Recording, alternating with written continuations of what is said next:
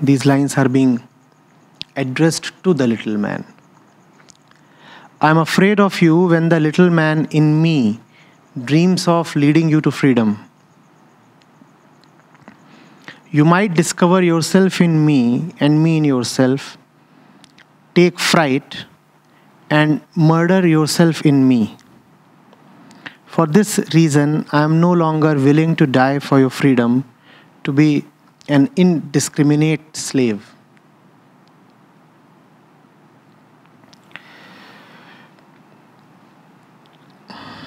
So the question says, Abhilash is asking, the author is indicating that the little man does not want real freedom, but only freedom to be an indiscriminate slave. What does this mean? The author also expresses fear of littleness within him, leading the little man to such freedom. What does he mean by discover yourself in me and me in yourself and murder yourself in me?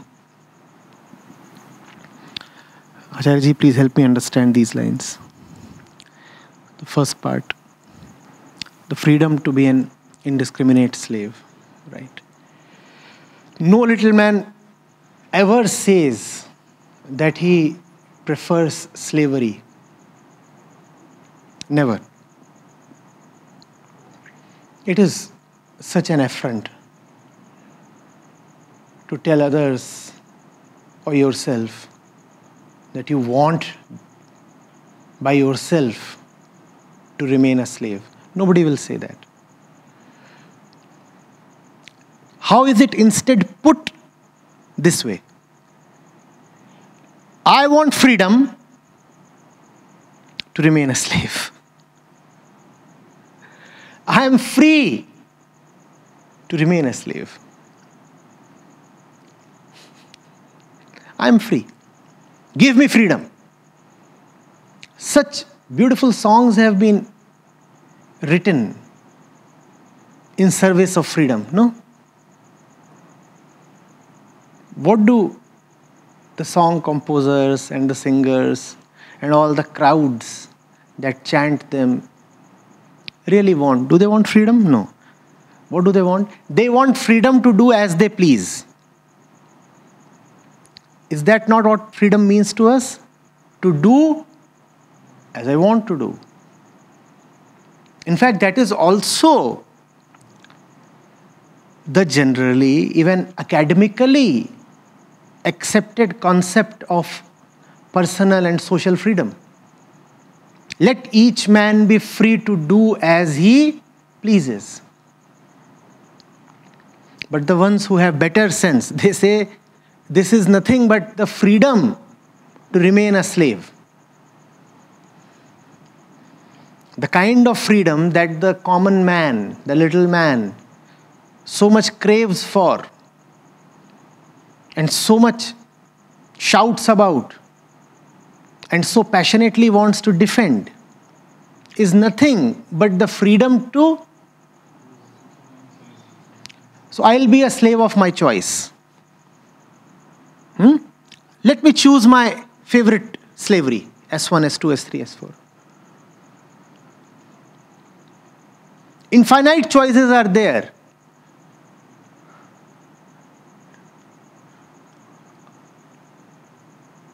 All beginning with S.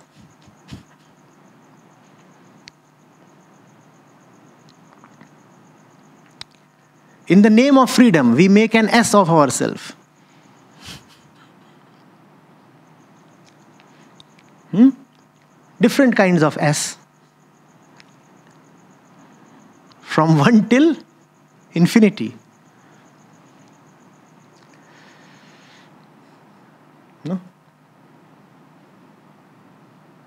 And some of us take the whole thing to great extremes. They say, We are wholly free. We are now totally, absolutely free, you know, because we do everything as per our own will, on our own accord, as per our own choice. Our freedom is whole. So they become as whole.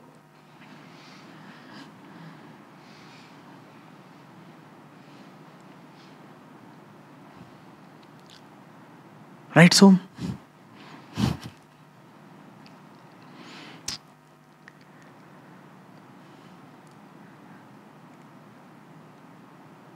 Everybody is free. In the country of slaves, everybody is free.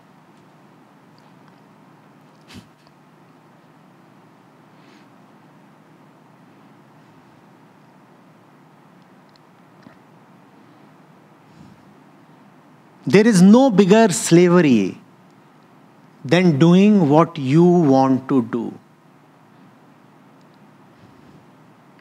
There is no bigger slavery than that, and there is no deeper and more malicious slavery than that.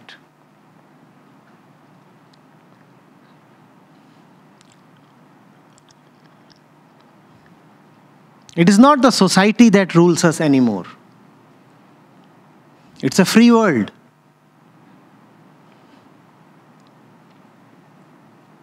And largely democratic as well. Nobody else rules us from outside. At least not perforce. We are masters of our own choices. We are ruled from the inside we are ruled through these desires that we call as our own, these wants that we call as our own. I want this, I want that.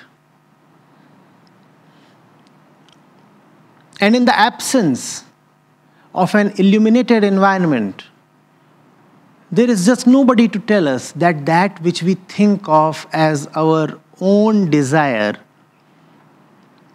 is totally, totally external. That which we call as our own want comes really from our body and the past and the conditioning and the influences.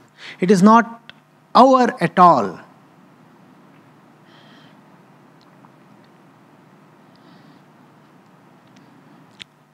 But in a world that does not acknowledge the subtle at all,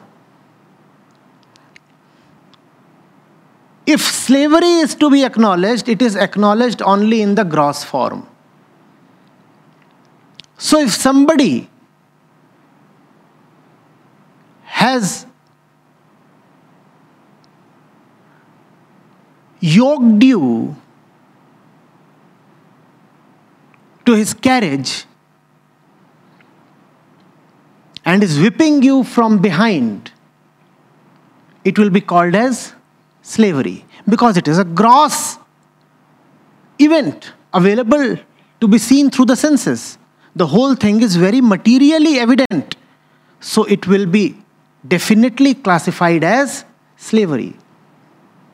See, somebody is pressurizing you, dominating you from the outside. The whiplashes are evident on your body. So all the entire thing is very bodily, very sensual, very material. And people will readily say, yes, yes, yes, this is an incident of slavery. But because we live in a world that does not acknowledge anything subtle, it acknowledges only the material. Therefore, internal slavery is not really acknowledged. If you are being controlled from the inside, it is not called slavery at all. In fact, the inside is thought of as the real you, whereas the inside is the farthest that you can be from yourself. When you say that there is the outside and there is inside, the outside is outside, surely. But that which you call as inside is actually more outside than outside. But we stick to the so called inside as our own. Oh, it is mine, it is mine. My thoughts, my feelings, my desires, my wants.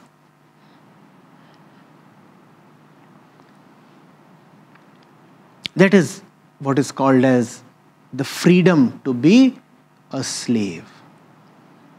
Long back, if you'd remember, I had written that it is bad to be a slave to others, and it is far worse to be a slave to yourself. Hmm?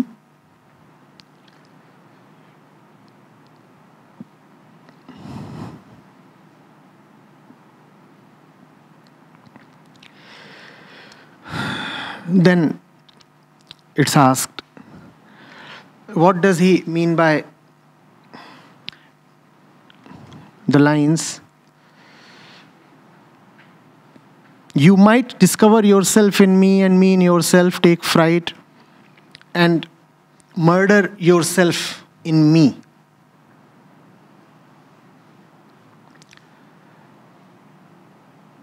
Towards the end of the text, the great man says, Goodbye, little man. I am not willing to sacrifice myself for you anymore. I have been doing that since centuries. And you remain what you are, not merely do you remain what you are, you also want me to be dragged down to your level. Are you getting it? It is not inoffensive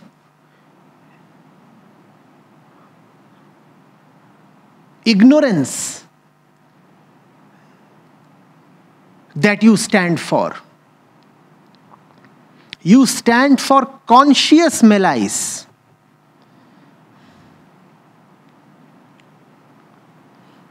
You are not merely ignorant or lost. You are deliberately insolent. Not only do you want to defend yourself, you want to obliterate all greatness wherever you see it. I shall harbor no more illusions of raising you to greatness. It is sufficient if I can just not become what you are right now.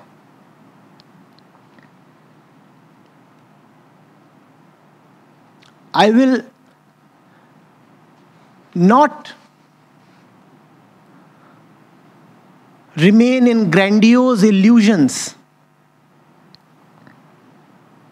of helping you out. It is sufficient if I can save myself from your assault. In my eyes, I think that I am out to help you. But what is really happening is that all of you have surrounded me in the name of seeking help.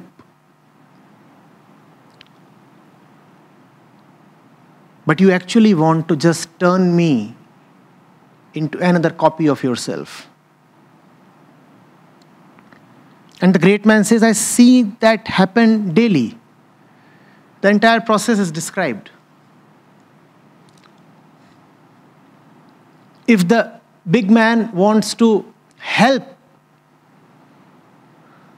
the teeming little men, then he needs to have some sort of a functioning mechanism, a group, a team, or an organization. In order to carry out the big task, because the task is big and cannot be just carried out by one man. So system is needed. And the system will consist of the small men. They are needed also as some sort of interlocutors between the big man and the large crowds. The large crowds will not directly understand the voice of the great man. So an intermediary is needed.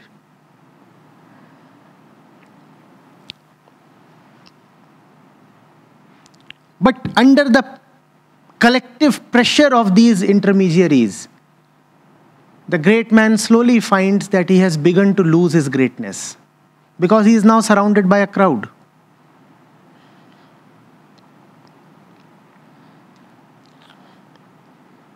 The crowd does not want to rise to the level of greatness. And in his perceived compassion, the great man finds himself forced to bend down bit by bit, bit by bit, bit by bit, and come down to the level of the crowd.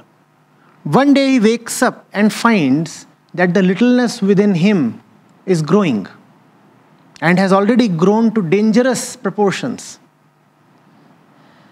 And then he says, Goodbye, let me run away. Let me run away. Forget about me helping you. If I can help myself, that will be enough. And how do I help myself? By just saving myself from you.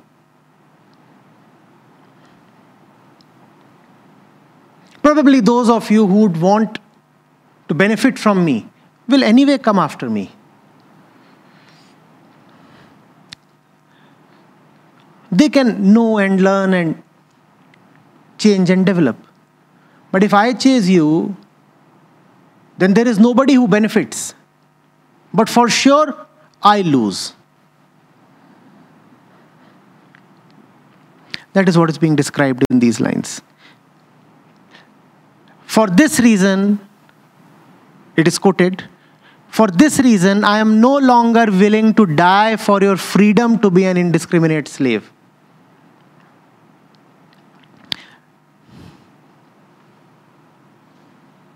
Hmm?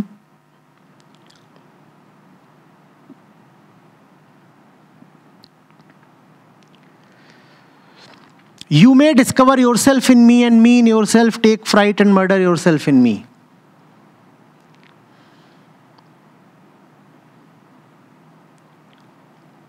The biggest insult to the little man is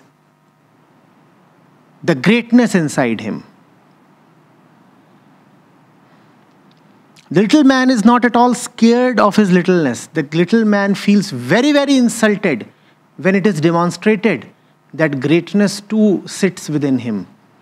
Why is it an insult? Because the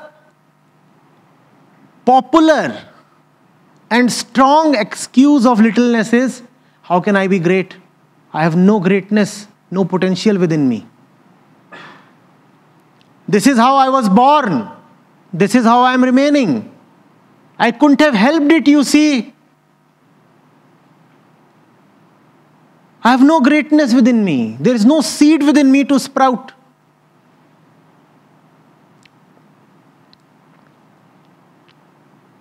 The big man takes away this excuse from the small man. The big man creates a situation in which it is demonstrated to the small man that the small man too has greatness hidden within himself.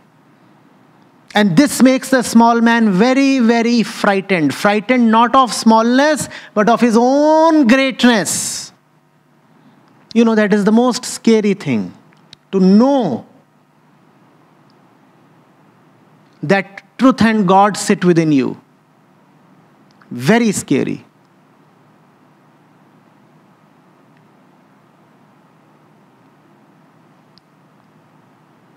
It is very scary to know that you have as much potential as the highest one that ever walked on this earth. And you have not been doing justice to your potential. It is very scary to know that the ones you have been worshipping do not really deserve to be standing alone on their podiums. You too should have belonged to that podium. And you have unnecessarily put yourself down. You have chosen to remain a mere worshipper. It is a slap on the face. You tell the little man, You are so little. He's all right with that. He says, So am I. Cool. In fact, if I'm little, that authorizes me to do all kinds of little things. If I'm little, that licenses me to do all kinds of stupid things. Hey, I'll be stupid. It's fun to be stupid. And there are benefits from remaining little and stupid. No? If you're little and stupid, then you are entitled to a lot of freebies. Are you not? If you are sick, you are entitled to a lot of medical care. If you are stupid, then you are entitled to not to have any responsibilities. So you tell the little man you're little and stupid. He says, Yes, so am I. Now give me my allowance. But you tell him, You are great and you have been deceptive and you have been hiding and you have been disingenuous. Now, where does the little man hide? You have told him you are too big to hide anywhere. Now he can do only one thing either turn big or kill the one who wants him to turn big. That's what mankind has always done. When a big man comes, then in his influence, either the little man chooses to turn big or the little man chooses to kill the one who wants him to be big. Do I need to tell which of these choices is most frequently exercised? Which one? Why is it a more popular choice? It is easy. Turning big requires a series of conscious and disciplined judgments. And it requires that you have the gravy to abide by your judgments for long stretches of time.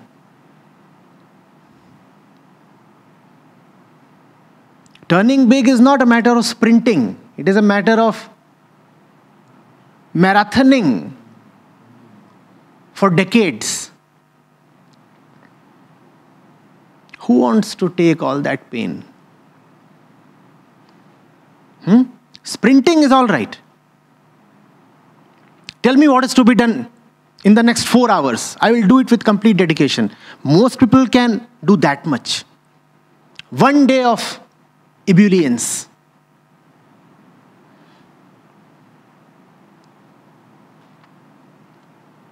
Getting it? But long, long, patient, and disciplined austerities.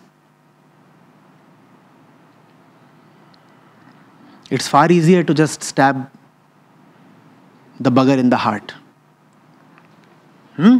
He was talking of 20 years of sadhana. I gave it back to him in 20 seconds flat. Why talk of 20 years? The whole game can be finished in just 20 seconds.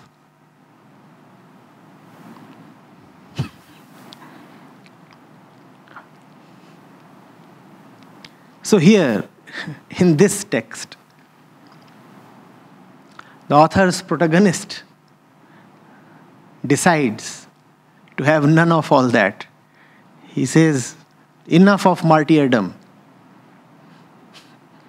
I'm not prepared to be put on the stake again. I'm not prepared to carry the cross again. I'm not prepared anymore for a crown of thorns. This time, I'm just running away. I don't want to die. Hmm?